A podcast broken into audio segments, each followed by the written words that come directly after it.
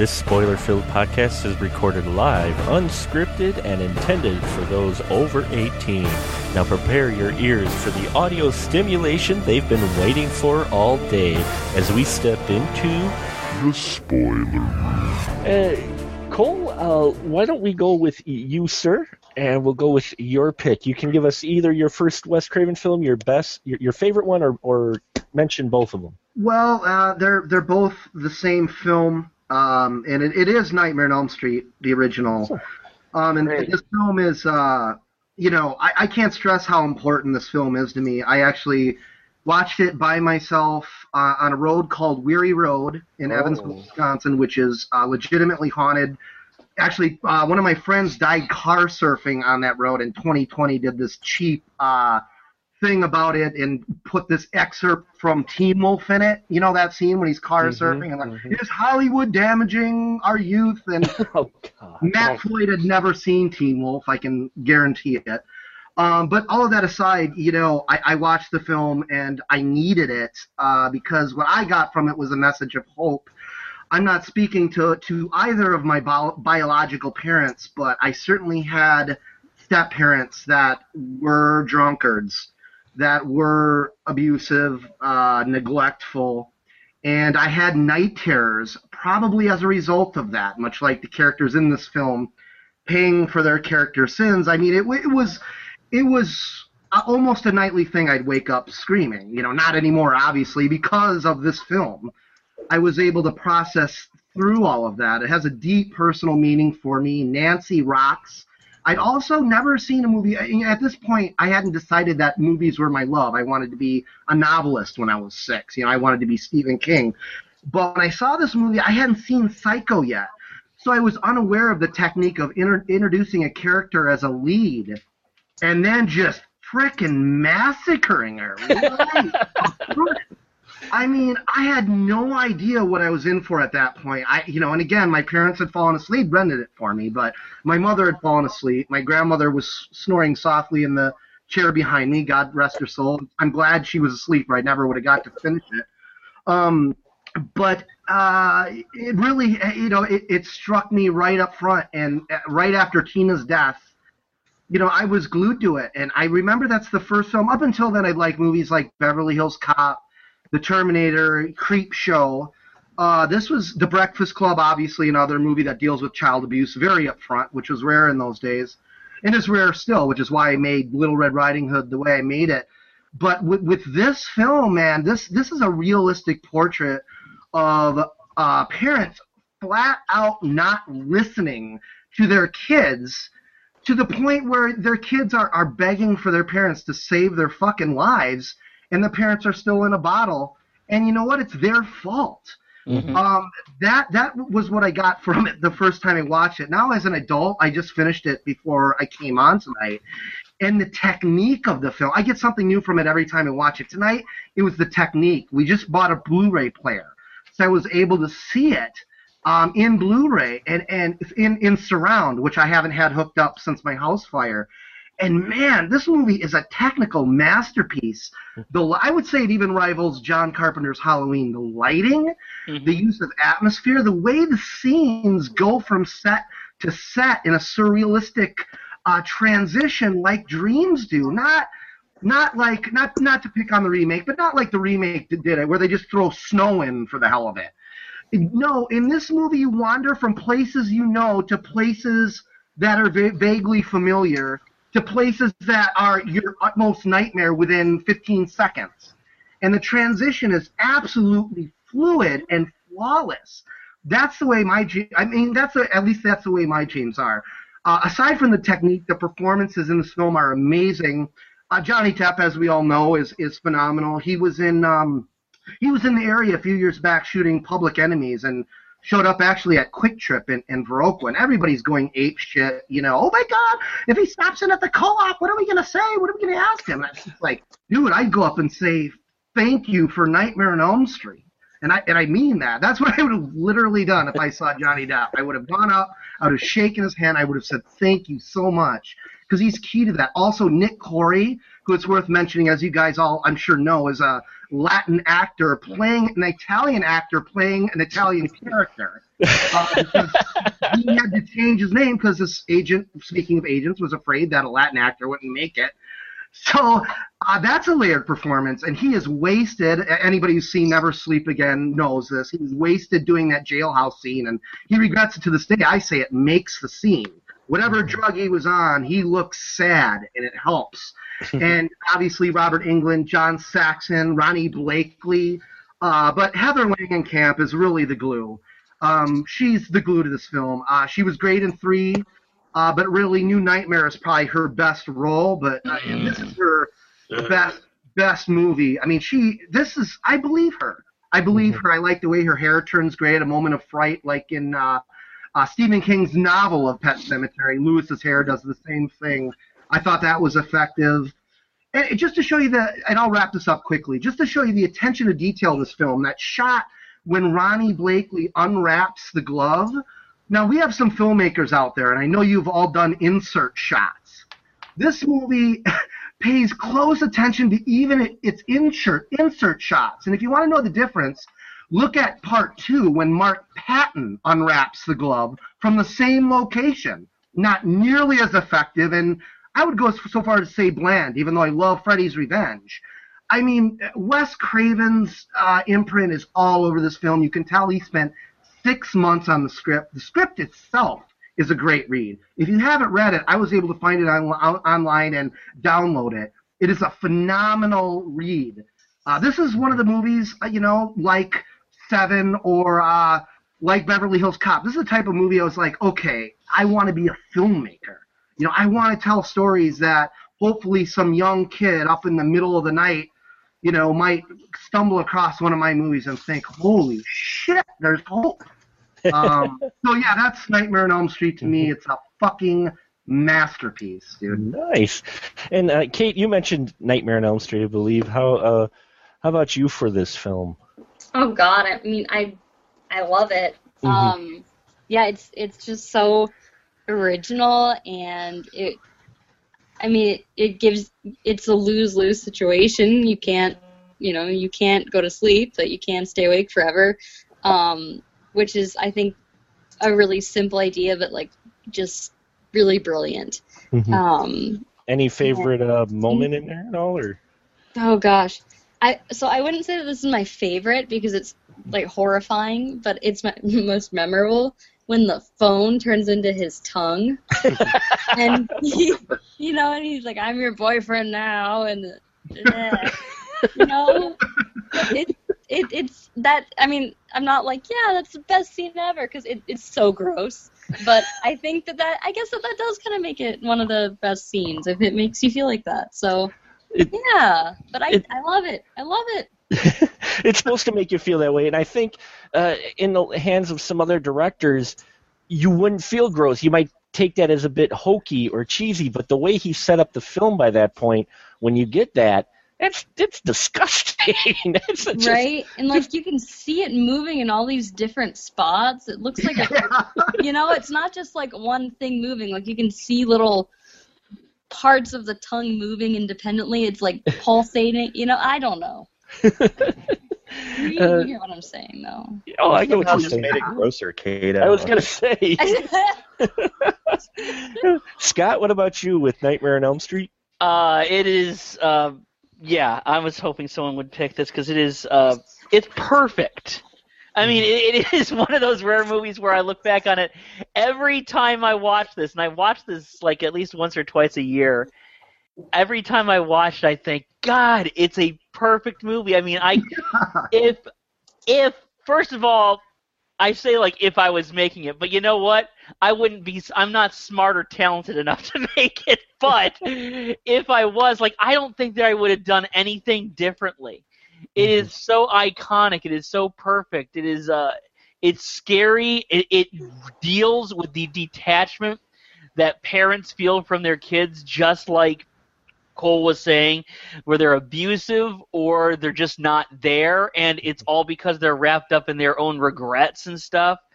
Um, I remember, oh my gosh, a couple of memories of this. So, favorite scenes: no running in the hallway. When I first saw this movie, I said, and and she's running i- i- through the hallway, and she says, "Where's your pass? Screw your pass!" And then and then. And then Nancy, no running in the hallway. When I saw that, I'm like, "Yep, that's it. I'm not sleeping tonight." Shit. Because I saw this when I was a little kid and stuff.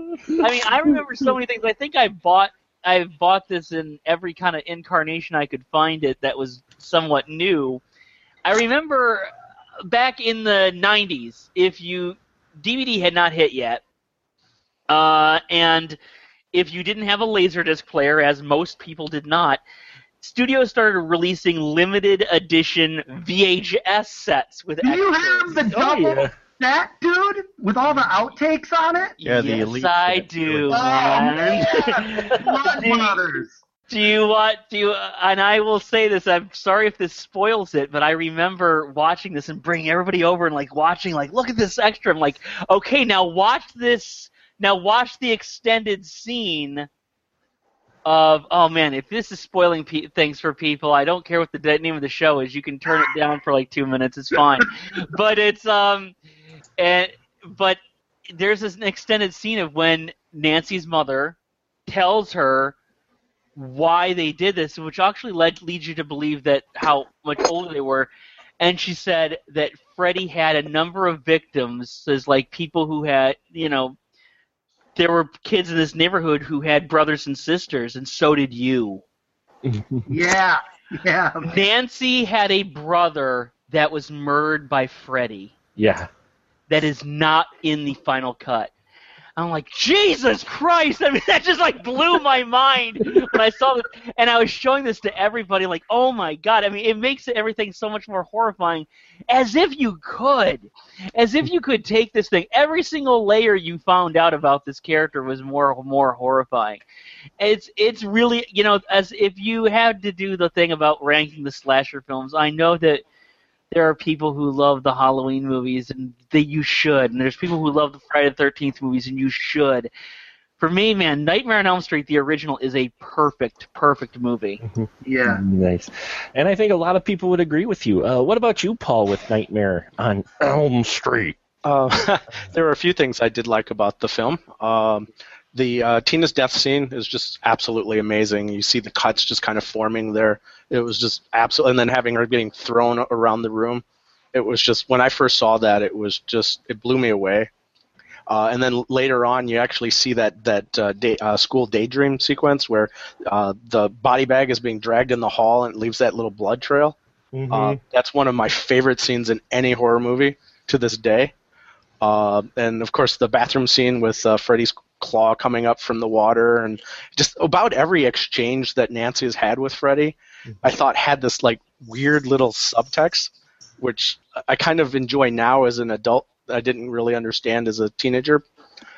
Um, and uh, let's see, what else did I like about it? Uh, I, I love the fact that uh, you uh, it introduced a concept to me which I I never seen in a movie, which was you turn away from the monster and you, you take away its power because you give it its power, and I thought that was just an amazing concept, and it was like wow, it blew my mind when I first heard that. Uh, and then my favorite quote from this movie was uh, when Tina goes and she says, uh, "Please God," and then Freddy just holds up his glove and he says, "This is God." Yeah. I love that scene. So there's a lot of things in this movie that I loved. So There's um, a lot of scary moments in here, a lot of memorable ones, definitely. Uh, and there's some uh, good choices. Uh, Glenn, what about you with Nightmare on Elm Street? Oh boy, I love this movie, um, and I love it even more since a friend of mine who who was never a huge fan of it, but uh, when it first came out, and uh, probably about five or six years ago, he was going on as he does about once every eighteen months on his how much he hates Johnny Depp rant. and I, I said, I said, and here you don't like Nightmare on Elm Street. He's like, what are you talking? I'm like, he gets killed in Nightmare on Elm Street. He's like, what? I need to rewatch that movie. Like, yes, you do. yes, you do. So, um, that actually, his death scene actually got me because of the fact that I had a waterbed. oh, So wow. like I kind of, you know, and I always kept it somewhat less than full, so I was already like really sunken down in it anyways. So so yeah, seeing that scene where he just like pulled down into the bed, I'm just like, shit. As I'm sleeping on the floor. You know, I got I actually got the hose and I filled the bed up as far as it would go. and they take it to the next level in part four. Yes, they Yes. do. Yes, they do. Uh, so, uh, Andrew, I don't think we got your thoughts yet with uh, Nightmare, did we? No, I love Nightmare on Elm Street, man. Um, what do I love? I love when Nancy takes her shirt off. Uh, she's so fine. she's fine as hell, man. And I was just like, man, why don't you turn around? You know, like when I was a kid watching it, I wanted to see her naked because I think that might be a body double when she's in the bathtub. But uh, yeah, but um, what else is what else is fun? Up yours with a twirling lawnmower. I love like that. uh, what else? There's um, Paul really nailed like all my favorite scary parts. Sure. Pretty much like all my favorite uh, scary parts. But yeah, I just remember yeah, I had a crush on Heather Langenkamp, and yeah, she's like in her underwear, and, and Mhm. that was awesome. and I, I saved him for last because he's uh, the Friday the 13th uh, uh, super fan here. Uh, so I wanted to get his thoughts. Uh, your thoughts with Nightmare on Elm Street, Derek. Well, you already know my thoughts on Nightmare on Elm Street, as we, most of the people in this show were on a retrospective podcast. On my podcast, to do cross promotion here, Astro Radio Z, we did a whole retrospective on it. So you know that I absolutely adore this film. Um, is it? I, I can't agree that it's a perfect film, um, but it's a highly enjoyable film, and it's one that I love dearly. And I think um, as as any filmmaker has been taught uh, growing up that um, how you open a film is is how you pull people in, and I think the the very first frames of this film before the credits even hit, where you you watch Freddy make his gloves. When I was a when I was a kid, I remember seeing that, thinking that was some of the creepiest shit I had ever seen in my entire life.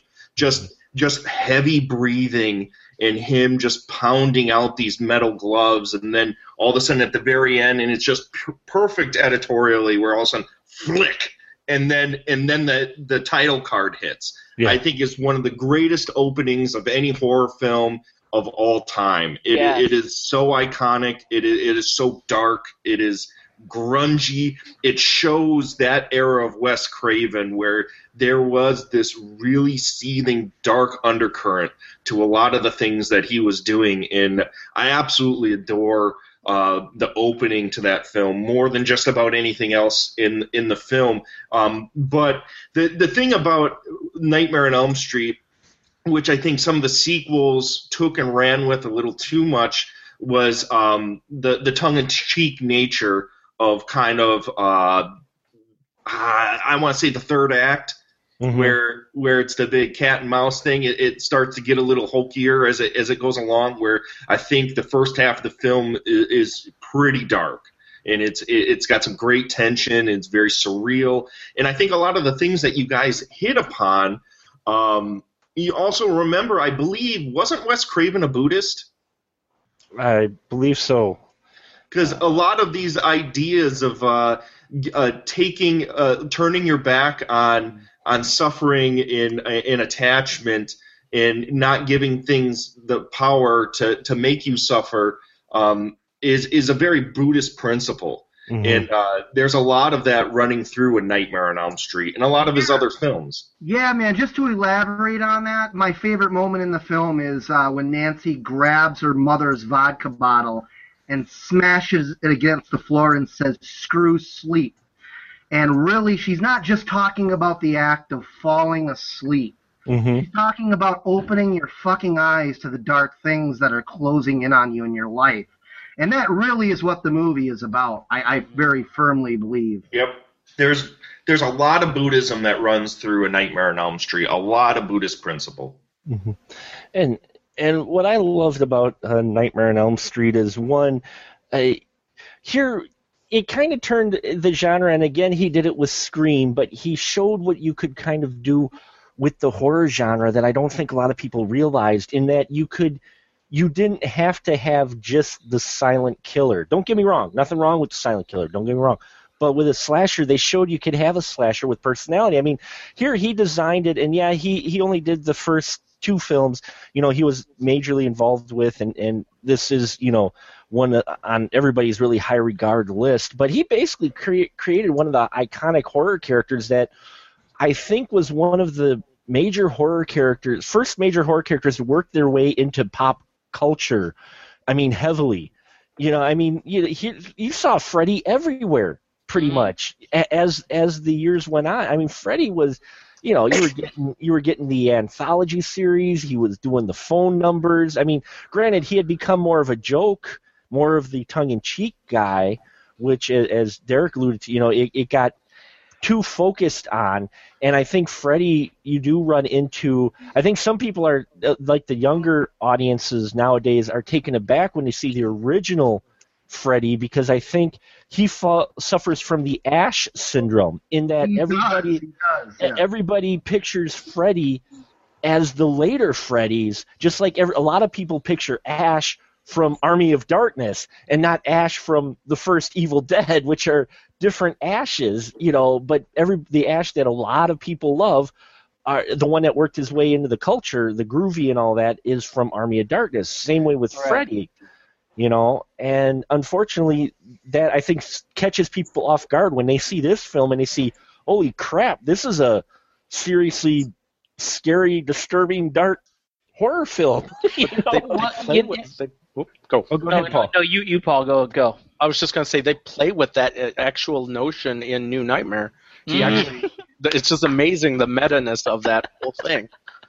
That's exactly what I was gonna say. that I was gonna use it as a, as a little segue, and I'm sorry if it was somebody else's pick, but I mean, I think New Nightmare is one of the most brilliant. I was watching that again recently, and it is one of the most brilliant movies I've ever seen. I've seen about horror movies and about mm-hmm. fantasy versus reality, and mm-hmm. the how characters um, because we were mentioning you were mentioning how it becomes a, a pop culture thing. That's what he that movie was playing with is that the Freddy in that movie is kind of like a, this actual entity that exists throughout history and takes the guise of all these different uh, people like uh, that that capture the public's imagination whether it be Dracula or Frankenstein or something else.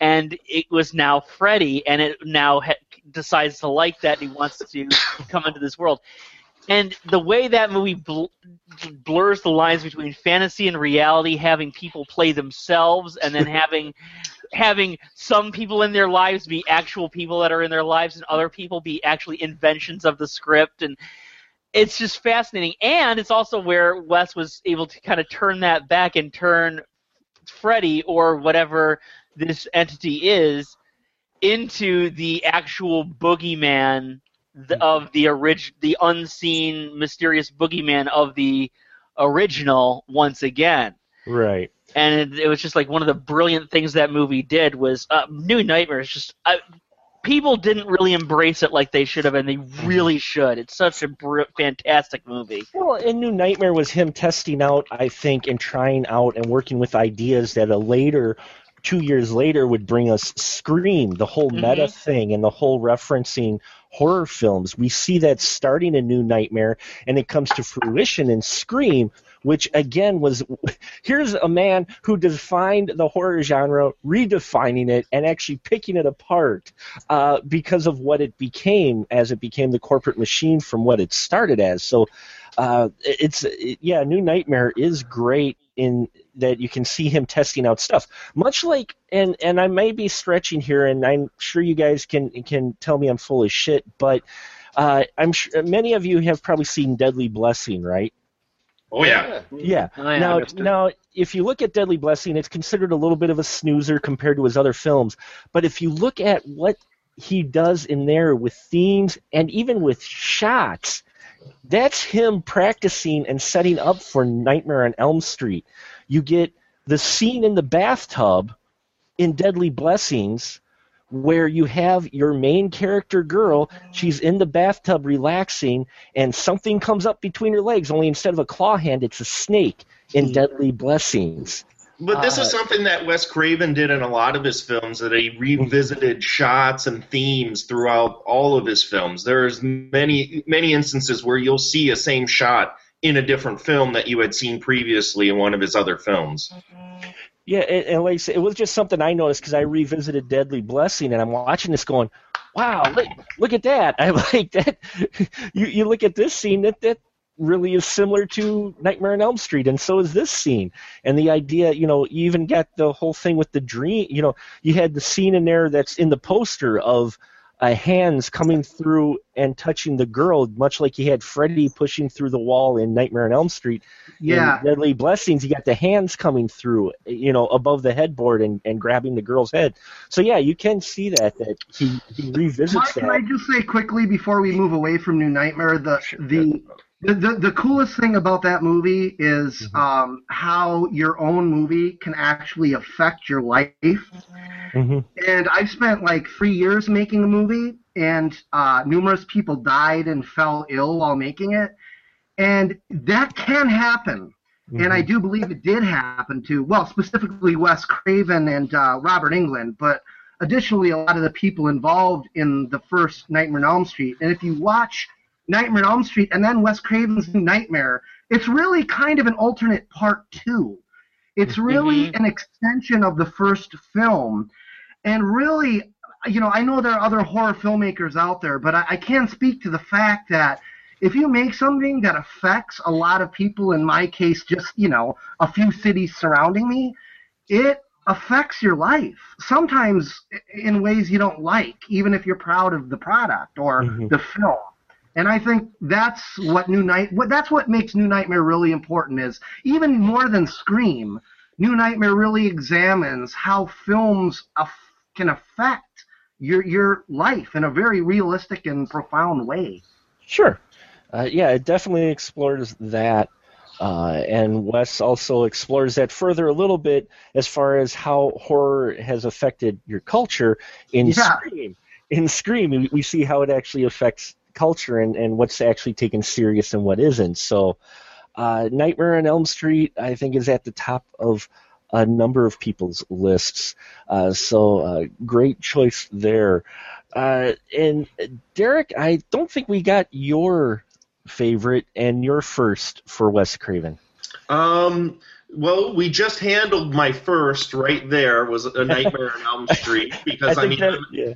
I'm a child of, of the 80s and I grew up during you know the, the cable TV and VHS boom, so I I experienced that at a very young age, sitting on a couch watching this film on VHS when I had no business watching it, and uh, I remember when the the sequel came out, Freddy's Revenge thinking that looked like the scariest thing I could ever see in my entire life. Where they had the the trailer on TV where all of a sudden there's flames in the back of him. He's at some pool party. He's like, "You're all my children now," and I'm like, "Holy crap!" That that was just like I, I- it was on at that point. I was I was totally in, but. Um, my favorite film by Wes Craven, and shockingly enough, um, I'm a huge, obviously, uh, horror film fan. Have been, and I've been a monster kid since very little. Um, but Wes Craven never was a director that that hit me all that hard. I think I there there's a handful of films of his that I really love, and I think I think that he deserves his his spot in the pantheon of horror film directors as being quote unquote a legend. Um, but he's not one that I, I felt was a very consistent director, and, and and maybe that was because of he took the chances that a lot of other directors uh, wouldn't have, and did unsafe films, and, and did films at his whim uh, to a certain extent within the genre. But uh, the the handful of films that I do like of his, I think, are really well done. And my favorite film of Wes Craven's is uh, The Serpent and the Rainbow. Yes. Yes. And and this is this is a film with uh, you have Bill Pullman, who uh, is an anthropologist who decides to investigate a case in Haiti where uh, uh, in a in a certain uh, village people are starting to turn up as zombies, and unfortunately through getting involved in this ends up being uh, being drugged and almost turned into a zombie himself. Um, the, the the film it, it came at a time where um, a lot of Wes Craven's product was hit and miss, uh, to say the least. And to me, well, let's let's look. It was made here. I'm looking at IMDb.com right now. I'm trying to see exactly where in his filmography this popped up. It was right after Deadly Friend and right before he made Shocker, which arguably is one of the lower tier films in his catalog, even though it has an amazing song by uh, Paul Stanley on it. Um, but uh, it was during a, a period where his filmography he started kind of uh, wasn't very great, but the, the the tone and the atmosphere and the performances in uh, Serpent in the Rainbow, I think, are some of the best that he ever did. There's there's it's very dark. It it, it takes place in, in a, at least to us as as Americans a very foreign um, environment, uh, and it deals with zombies. I mean, geez, gotta love it. So uh, I- for me, Serpent in the Rainbow um, is a film that I revisit over and over again, and every time that I do see it, there's nothing about it I don't like. Where there's certain other films in his catalog which there are parts of them that I like, but on a whole, they kind of leave me a little meh. Because to be honest, if I were gonna like give my top three of of Wes Craven, it's gonna be Serpent in the Rainbow, uh, Nightmare on Elm Street, and The Hills Have Eyes. And then after that, it it I mean, you can all put. I've never been a huge Last House on the Left fan just because I don't really like rape movies. I recognize it as being an amazing film in in like for in an important film in its at its time, and uh, but personally, it's not something that I I, I choose to ever watch. but yeah, Serpent in the Rainbow, that's mine. Uh, you you took mine. Uh, that's actually my favorite out of all of these. That I will say is one I keep going back to as well because it deals with zombies, but it's it's not the zombies that you're used to at this point when it came out. It's actually voodoo zombies and and which is you know the original type of zombie which is freaking scary how he presents it andrew uh, what are your thoughts with uh with the uh, excuse me serpent in the rainbow I love Serpent in the Rainbow. Um, again, really good with uh, putting a lot of black people in your horror movie. Uh, thank you, Wes Craven, for, for doing that. Didn't put Sugar Hill in it though, so minus there.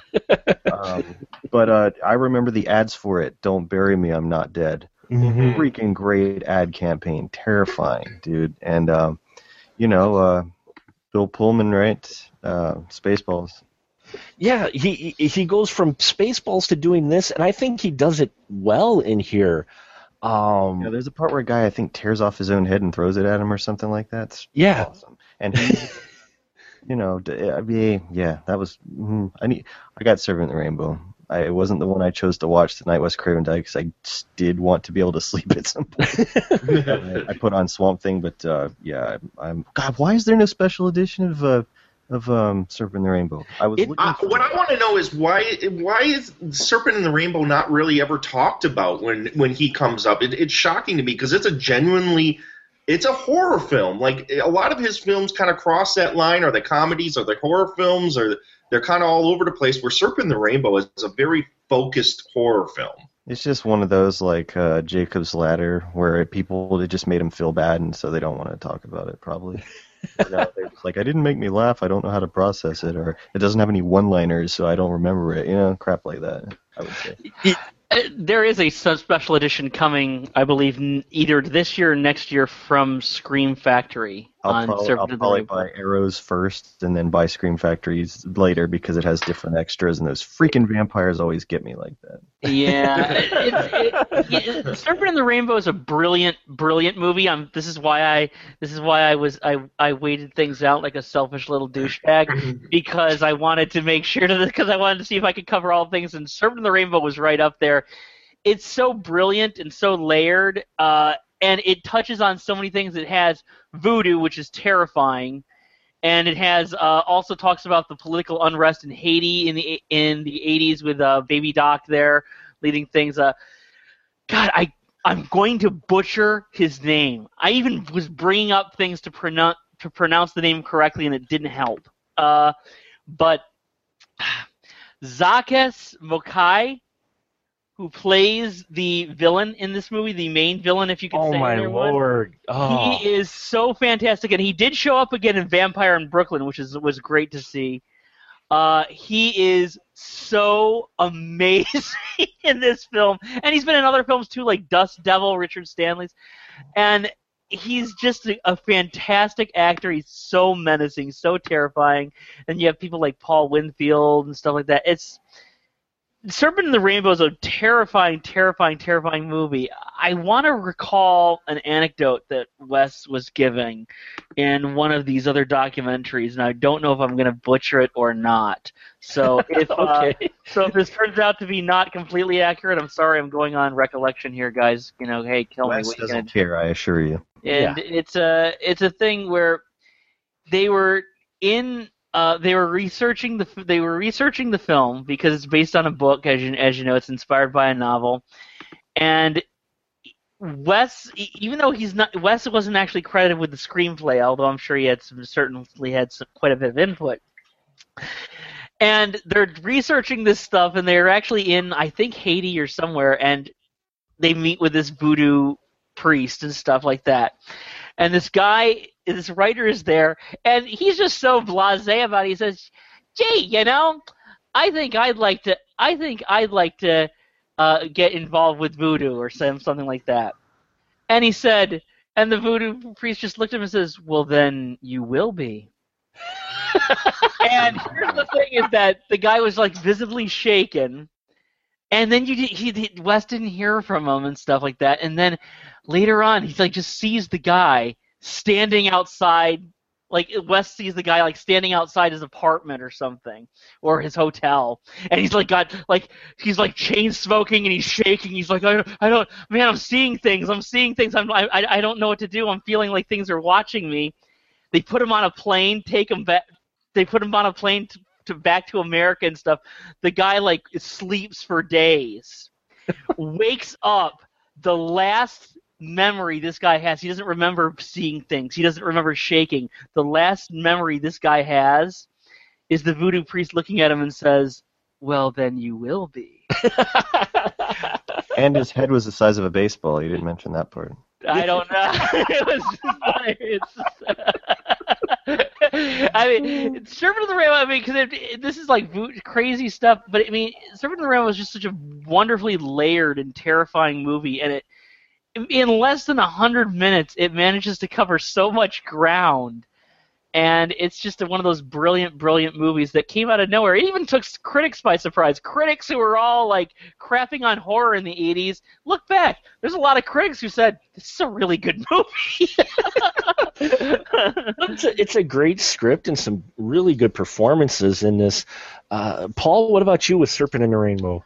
I watched it once. I never went back because I was too young at the time to understand it. I do remember the one the the one line that uh, uh, Andrew had already stated, which is Yeah. the "Don't bury me." That was just a fantastic line. That one will always stick in my head, especially the vision of of Bill uh, Pullman. when he, when he says that thing, it's just it, it's amazing. Well, that was it was in the trailer, and the trailer scared you. I mean, the- it was a scary trailer. What about you, Glenn, with Serpent? Serpent and the Rainbow. I love that movie. Mhm. Um, if I had actually given tonight more thought, I may have picked it as my favorite. Sure. But it's been so long since I've revisited it, and now that's all I want to do. I want to say fuck you guys, and I want to go watch Serpent and the Rainbow. Um, I love it because I've always had uh, a fascination with the whole concept of voodoo and all that stuff. Um, just any kind of any kind of sh- shamanic type magic and all that kind of stuff, where it's not your hocus pocus, you know, uh, mumbo jumbo. Um, and because I also love this one because it's, I mean, as Derek said, it's a horror film, but this is, it's the type of horror film where you almost think this could fucking happen to me, man. you know, if I went to like Haiti or something for some reason. Um, you know, I mean, some voodoo dude could put some, you know, hex on me, and you know, then all of a sudden I'm a fucking zombie, and what the shit? Um, although if it's Angela Bassett doing the voodoo, I don't mind. Um, well, well.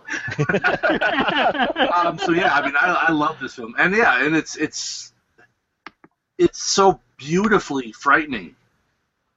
Um, just the way everything is done, I I love this film. Yeah, I I agree. Uh, This film is like uh, Derek took it right from me, which is great because I'm glad someone else's was at the top because it is a frightening film. I remember watching it. I watched it many times, even when it scared me. It was a scary film, scared the hell out of me, and I still watched it many times. What about you, Cole? Uh, Serpent and the Rainbow with you? Well, yeah, I yeah, it's it's again, it's it's a masterpiece. Um, it, it holds a special place in my heart because it's the first Wes Craven film I saw in the theater. By that point, I was absolutely devouring everything he put out. You know, I'm I, I love everything he ever did. I think it's as close to flawless as you can get up until Vampire in Brooklyn and maybe Cursed, both of which I still love. But you know, I begged my father to take me to it, and uh, he took me to it you know, and it was the only Wes Craven movie I saw in the theater up until I got my license at uh, 16. So, um, yeah, I see Cursed. I love Cursed, Derek. I, I love everything Wes Craven did. I'm trying. I'm trying to be a good guy here tonight, but I, I got I cursed. Oh, I can't. I well, can't get down the, the man It just wasn't died. It wasn't his fault. In, in any case, uh, it holds a special place in my heart because I, it was the first Wes Craven movie that I, I'd seen in, in the theater, and man, that movie on a big screen, as Glenn said, it's it's beautiful. And kudos to Derek for picking it because Derek is right. I mean, it is left out in a lot of top ten lists. Everybody's been throwing their top ten Wes Craven lists around, and it's so awesome. Derek brought it to the table because it gets left out a lot of the time. I think it's like three on my list. It's tied with Shocker for me, but I, I I I love it. I mean, it's it's a beautiful film. Much like I was say, saying about Swamp Thing, I, I do find uh, beauty in, in certain images of, of desolation, and, and, and in particular the, the scene where they, they they mutilate his groin, um, and then they leave him there trembling in the middle of the street. Bill Pullman's acting Oh, and the cinematography, the way they frame that shot, my God. I mean, that is that- that's epic horror filmmaking, man. I to see that on a big screen is is was a memorable experience. I will say that, and I own it on DVD and continue to enjoy it. And I look forward to uh, getting it on Blu-ray, ideally. Yeah. it, is a shame that is underrated for a number of reasons. It, it it's a fantastic horror film that people do overlook over his other more commer- you know, more popular ones. But I mean, this made this made it uh, money. I mean, this this you know, according to uh, certain estimates, it cost seven mil to make, and it still made nineteen million, nineteen five. Uh, you know, at the box office, so it did well at the box office. I think it surprised everyone because you had Bill Pullman who came off of Spaceballs, and mm-hmm. here we talked about pigeonholing and someone who who gets stuck in roles.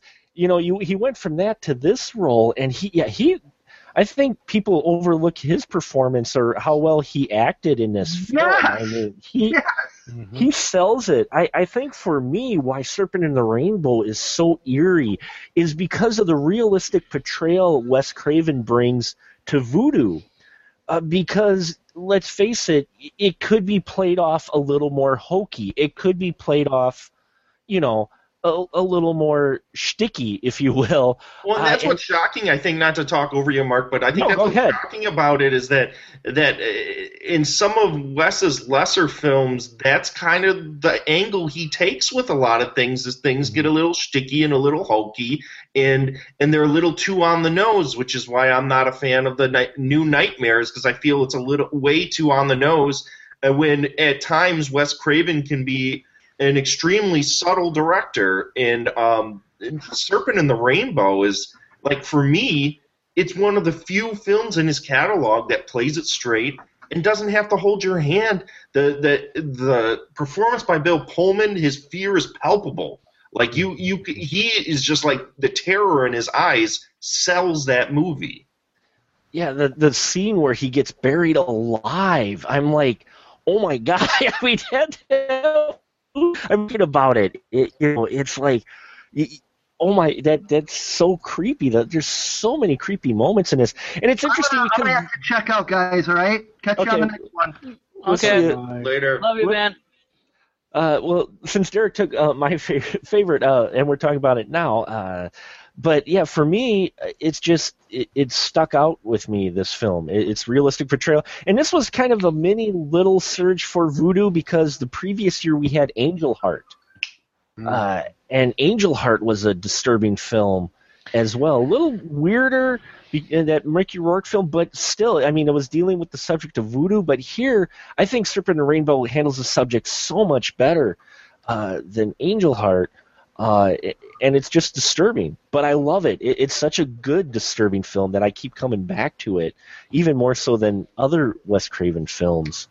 Uh, and I think it needs more attention because of the stuff they do in this film is just it's great. It- It's fantastic, and like Derek said, it's Wes playing it more straight than some of his other films, and it is a shame that it doesn't get talked about more in horror circles. Uh, and I think it's it's one that people watch but don't think about, you know, for being his film because he's more known for his other uh, bigger commercial uh, films. Though this was a big success, so. Uh, I think we'll wrap it up here then uh, tonight. Mm-mm. Oh, Uh, wait, no, yeah, that's right. Scotty. Hey, Scott, Forget about well, Scott. well, we, know, we went to Scott. We went to Scott before, and he said to come back, and so that's why I I, I'll I have thought try we to had make it talked quick. I'll about. try to make it no, quick. no, it's okay, Scott. Scott, All right, go ahead. my- I apologize. Your But your first two, and favorite. Two films we haven't talked about. Okay, my first fi- Wes Craven film was actually The Hills Have Eyes. Oh yeah. and it was uh I didn't get to see it uncut originally. Um, and when I lived in New Jersey, we used to get like all the UHF stations from basically the entire tri-state area, and one of the UHF stations that's pre-cable for you uh, kids of the digital age uh, was Channel 29 in Philadelphia, which had Theater Bazaar, and they used was one of the things that used to run horror films during the weekends. And this is after I started to kind of dip my toe into horror with Alien, Jaws. Like, okay, I think I might be able to not like freak out every time I see a horror film now. And in like two o'clock on a Saturday or Sunday afternoon, I saw The Hills Have Eyes. Yes, it was edited for TV, but that is still a freaking brutal movie. they're talking about like kidnap, they're ki- they're killing off and raping and killing off pe- members of a family. They're talking about like they're kidnapping the baby and like arguing over who gets to eat it. It's just a really brutal film, right? And so that's my first exposure to Wes Craven, and I love it. My neck, my favorite one, and I will try to make this as quick as possible, That's okay. is the people under the stairs. Because I got to, we got to talk about Nightmare on Elm Street, we got to talk about New Nightmare, we got to talk about Serpent and Rainbow. I'm so happy we got to talk about all these movies. I want to bring up the people under the stairs because I think this movie is really overlooked. Um, as Andrew was mentioning, yes, it features African Americans in a prominent, uh, not condescending, not stereotypical role. And actually, re- the thing about People Under the Stairs that gets me is that there are elements of it that are very like outrageous and satirical. It involves these, you know, this kid, uh, nicknamed Fool, who's trapped in this house uh, with these uh, this couple that we are led to believe is uh, husband and wife turns out to not necessarily be the case. Uh, and they're basically they look they're wacky and they're like running around and shooting things. They are made to look like Ronald and Nancy Reagan.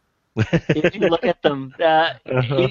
and they are always talking about like when they have this daughter, they're talking about like taking the hell out of her and all these people that offend them may they burn in hell. Like lots of fundamentalist extreme extreme uh, fire and brimstone religious stuff much like the family values crowd of the nine uh, of the 80s with uh, where Jerry Falwell could go on TV and talk about how AIDS is God's punishment against homosexuals. And a lot of people would just sit there and say yeah that sounds about right. Uh, it's it's a it's a it's a it's a couple it's a people who also have got a stranglehold on ghettos and po- and impoverished people by hoarding all their money and by throwing them out on the street and forcing them to live in poverty. This is got wonderful bits about it because it's got so many wacky and funny bits to it that are like very broad and satirical, and then it's got horrifying bits when you think about the uh, undercurrents, and then of course see how they are abusing this little girl that they are raising as their daughter, like throwing her into a hot scalding bath and everything like that. It's terrifying, and you have like the, all that juxtaposition uh, done even better, I would say, than in Last House on the Left, which is re- saying something. And it is in it is a satire. You can enjoy enjoy it as an adventure. You can enjoy a thing, and then you can enjoy it as an indictment of all these forces that were uh, at work in the 1980s, uh, which I of course feel feel fine about because you know what? Fuck those people. uh, I don't want to get on a political thing, and I don't want to offend certain people, but that's my personal stance on it. And but you can un- enjoy this film on so many different levels, and I thought this was a film that was marketed as a straight horror film. It was like the people on the stairs. Oh God, what are they? What are they? And it turns out actually they aren't not. Uh, they aren't the threat. Mm-hmm. It's the people above the stairs. it's the people who put them under the stairs. Yeah. That's your threat. That's your threat. Not these poor, not not these uh, inarticulate and misunderstood people, but the people who put them in that spot. That's the problem. This was a ballsy movie. No wonder they didn't know how to market it. I love this movie. Well, it was it was again another departure. Him trying doing something different than what I think some people expected from him. Glenn, what do you feel about People Under the Stairs? What a twist! What a twist! Yes. yes. No, I, I like this one too. I, rem- I remember uh, I remember seeing this one, um, and it reminded me, man, what is the movie I'm trying to think of? Um, Deep Throat. Bad Ronald. What is it? Oh, sorry, guys. Sorry. I, it was a movie called Bad Ronald, I think, where there was uh, uh, this uh, kind of weird teenage boy like lived in the walls. Mm. Oh, okay. I think I know what you're talking about. Yeah. Yeah, that's from like I mean this is from like 1970 something. Mhm. I know of that movie. I have not actually seen it, and I hear it's, but it's like a becoming a huge cult item over the last few years. So Yeah, I mean this was I mean Buzz Kulik was the director. Yep, 1974. 1974. So uh, yeah, it was. It just reminded me of that, and it was. Uh, and then of course there's uh, Housebound. Right. So I, I Mm, I've always I like, liked I, lo- I like that anything- movie. anything that involves uh, you know people living in the walls and under the stairs and all that kind of stuff. And I've just always been a fan of secret passages and all that kind of stuff like that. And this kind of hit on that. And then you throw in the fact that oh yeah, they're not the they're not the bad guys at all. they're just misunderstood because it's the yeah as as Scott said it's the fuckers that are above the stairs. no, yeah, I, I like this one a lot. It's it's it's been a while since I've seen it.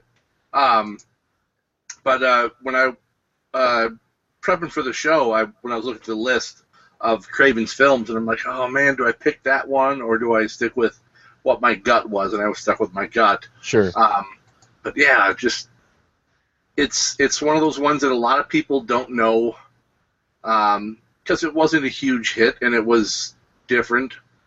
And uh, but I like it. It's it's Mhm. It's one of my films. and we we have gone a little late, so we have uh, a number of people have dropped off, but Paul is still here. Paul, uh, how about you with People Under the Stairs? Any thoughts with it?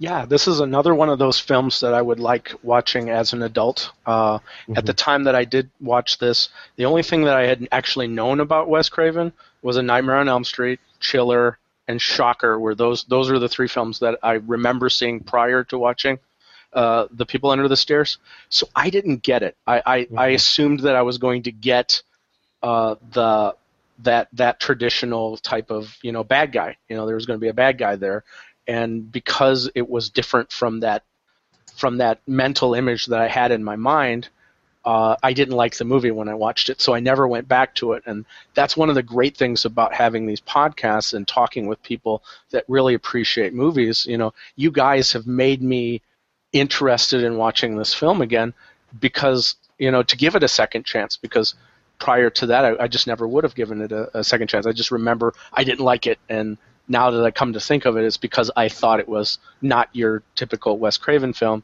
But after listening to everybody, it, it, it actually is. It, it seems like it's a it's a great represent uh, representative of his film.